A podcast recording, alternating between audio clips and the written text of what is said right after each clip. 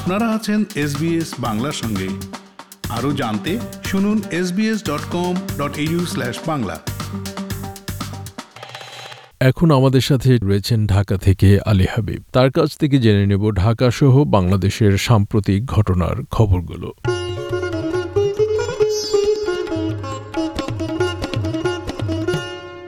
এক যুগের বেশি সময় ধরে মালয়েশিয়ায় শরণার্থী হিসাবে বসবাস করে আসা সাবেক হাইকমিশনার ও সাবেক সেনা কর্মকর্তা এম খাইরুজ্জামানকে মালয়েশিয়ার পুলিশ গ্রেপ্তার করেছে বলে খবর দিয়েছে দেশটির একটি সংবাদ মাধ্যম। খায়রুজ্জামানের বিরুদ্ধে উনিশশো পঁচাত্তর সালের জেল হত্যায় জড়িত থাকার অভিযোগ রয়েছে। চার দলীয় জোট সরকারের সময় কূটনীতিক হিসাবে দায়িত্ব পাওয়া সাবেক এই সেনা কর্মকর্তাকে দু হাজার নয় সালে আওয়ামী লীগ সরকারের সময় বিচারের মুখোমুখি হওয়ার জন্য দেশে ফিরতে বলা হয়েছিল। কিন্তু ইউএনএইচসিআর এর শরণার্থী কার্ড নিয়ে তিনি মালয়েশিয়ায় থেকে যান। এম খায়রুজ্জামানকে দ্রুত ফিরিয়ে আনতে সরকার কাজ করছে বলে জানিয়েছেন পররাষ্ট্র প্রতিমন্ত্রী শারিয়ার আলম। প্রধান রাজনৈতিক কমিশনার ও অন্যান্য নির্বাচন কমিশনার নিয়োগে নাম প্রস্তাবের জন্য উনচল্লিশটি নিবন্ধিত রাজনৈতিক দলকে চিঠি দিয়েছে মন্ত্রী পরিষদ বিভাগ। এছাড়া সার্চ কমিটির সঙ্গে বৈঠকে যোগ দেওয়ার আমন্ত্রণ জানিয়ে ষাট সদস্য বিশিষ্ট নাগরিককে চিঠি দেওয়া শুরু হয়েছে। কৃষিমন্ত্রী ও আওয়ামী লীগের সভাপতি মণ্ডলীর সদস্য মোহাম্মদ আব্দুর রাজ্জাক বলেছেন, নির্বাচন কমিশন গঠনের জন্য যোগ্য ব্যক্তিদের সার্চ কমিটিতে জোটগতভাবে নয় এককভাবে পাঠাবে আওয়ামী লীগ। এ বিষয়ে বিএনপির সিনিয়র যুগ্ম মহাসচিব রুহুল কবির রিজভি বলেছেন, নয়াপল্টনের কেন্দ্রীয় কার্যালয়ে চিঠি এসেছে, তবে তার দল নাম প্রস্তাব করবে না। এটা স্থায়ী কমিটির সিদ্ধান্ত। প্রধান নির্বাচন কমিশনার ও নির্বাচন কমিশনার পদে মনোনয়নের জন্য সার্চ কমিটির কাছে দশ জনের নামের তালিকা জমা দিয়েছে জাতীয় সমাজতান্ত্রিক দল জাসদ। অন্যদিকে নির্বাচন কমিশন গঠনে রাষ্ট্রপতিকে দেওয়া অনুসন্ধান কমিটির নামের তালিকা প্রকাশ করার জন্য অনুরোধ জানিয়ে রাষ্ট্রপতিকে চিঠি দেবে ওয়ার্কার্স পার্টি। দেশে করোনা ভাইরাসের দৈনিক শনাক্ত রোগীর সংখ্যা গত তিন সপ্তাহ পর নেমেছে। সেই সঙ্গে নমুনা পরীক্ষার বিপরীতে সংক্রমণের হারও কিছুটা কমেছে। অন্যদিকে, দেশে গত এক মাসে কোভিড আক্রান্ত রোগীদের আশি শতাংশের দেহেই করোনা ভাইরাসের অতি সংক্রামক ধরন অমিক্রণ পাওয়া গেছে বলে আলাদা দুটি গবেষণায় উঠে এসেছে। সরকারের রোগতত্ত্ব, রোগ নিয়ন্ত্রণ ও গবেষণা প্রতিষ্ঠান আইইডিসিআর সারা দেশে এবং বঙ্গবন্ধু শেখ মুজিবুর রহমান মেডিকেল বিশ্ববিদ্যালয় নিজ হাসপাতালে ভর্তি রোগীদের নমুনায় এমনটা দেখতে পেয়েছে। আইইডিসিআর এর অন্তর্বর্তী প্রতিবেদনে গত এক থেকে একত্রিশ জানুয়ারি পর্যন্ত ঢাকা সহ সারা দেশে সংগ্রহ করা নমুনার জিন বিন্যাস বা জিনোম সিকোয়েন্সের ফলাফল তুলে ধরা হয়। বঙ্গবন্ধু শেখ মুজিবুর রহমান মেডিকেল বিশ্ববিদ্যালয়ের গবেষণায় পাওয়া ফলাফলে বলা হয়, গত এক মাসে হাসপাতালটিতে ভর্তি হওয়া কোভিড রোগীর আটাশি শতাংশই অমিক্রণে আক্রান্ত। বৃহস্পতিবার বিশ্ববিদ্যালয়ের ডক্টর মিলন মিলনায়তনে উপাচার্য doctor Mohammad Sharfuddin Ahmed genome sequencing research প্রজেক্টের ফল পর্যালোচনা করে জানান, সংগৃহীত স্যাম্পলের বিশ শতাংশ ওমিক্রন ভ্যারিয়েন্ট ছিল। এ সময় মাত্র একটি sub variant B A one পেয়েছেন তারা এবং আশি শতাংশই ডেল্টা ভ্যারিয়েন্ট পাওয়া যায়। ভ্যাকসিন যারা গ্রহণ করেনি, তাদের এইটটি পার্সেন্ট এই অমিক্রন এবং ডেল্টাতে আক্রান্ত হয়েছে।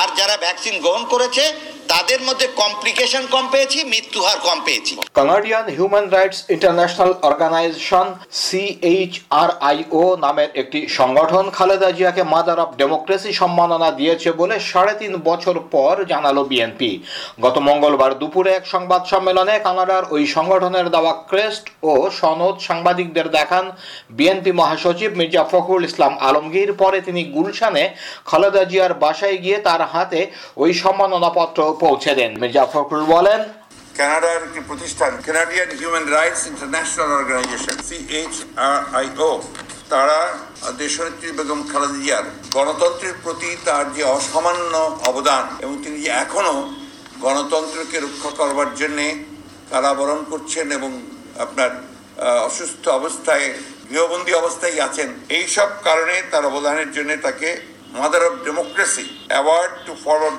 Bangladesh prime minister Begum Khaleda Zia Khaleda জিয়ার মাদার অব ডেমোক্রেসি সনদ বিএনপির নিয়োগ করা লবিস্ট ফার্মের সঙ্গে দেশ বিরোধী চুক্তিকারী সংস্থা থেকে নেওয়া বলে দাবি করেছেন আওয়ামী লীগের যুগ্ম সাধারণ সম্পাদক ও তথ্য এবং সম্প্রচার মন্ত্রী হাসান মাহমুদ। তিনি বলেন যেভাবে সাড়ে তিন বছর পরে হঠাৎ বিএনপি নেতৃবৃন্দ গণমাধ্যমের সামনে এসে এই কথাগুলো বলল পুরো বিষয়টা হাস্যস্কর এব- এবং বেগম খালেদা জিয়াকে কি একজন লাফিং স্টক হিসেবে বানিয়ে দেওয়া হয়েছে এখানে। যে অর্গানাইজেশনের পক্ষ থেকে তাকে পদক দেওয়া বেগম খালেদা জিয়াকে পদক দেওয়া হয়েছে বলা হচ্ছে, organization for peace and justice. এই দেখুন, এটা হচ্ছে বিএনপির পক্ষ হয়ে এই অর্গানাইজেশন লবিস ফার্মের সাথে চুক্তি করেছে। খালেদা জিয়াকে কানাডার এক সংস্থার সম্মাননা দেওয়া নিয়ে বিএনপির জ্যেষ্ঠ যুগ্ম মহাসচিব রুহুল কবির রিজভি তথ্যমন্ত্রী হাসান মাহমুদের বক্তব্য প্রসঙ্গে রিজভি বলেন, হাসান মাহমুদ বলছেন, এই অ্যাওয়ার্ড নাকি টাকা দিয়ে কেনা হয়েছে।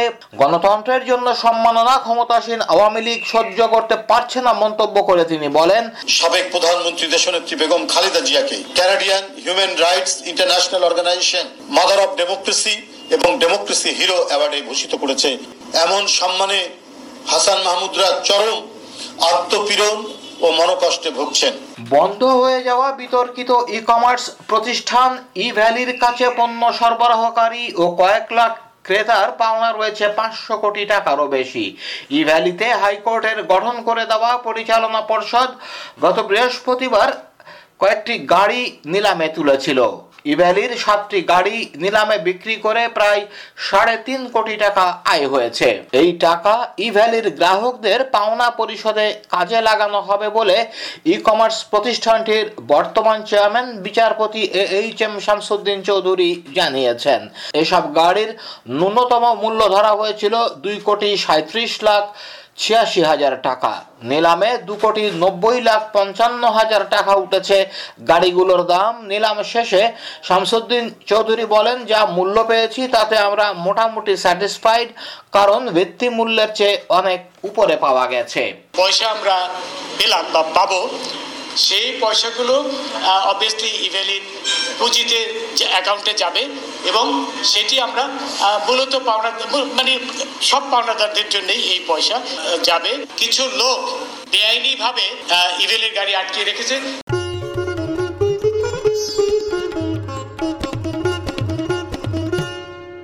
এতক্ষণ আমাদের সাথে ছিলেন ঢাকা প্রতিনিধি আলী হাবিব। ফেসবুকে ফলো করুন এস বাংলা আমাদেরকে লাইক দিন শেয়ার করুন আপনার মতামত দিন।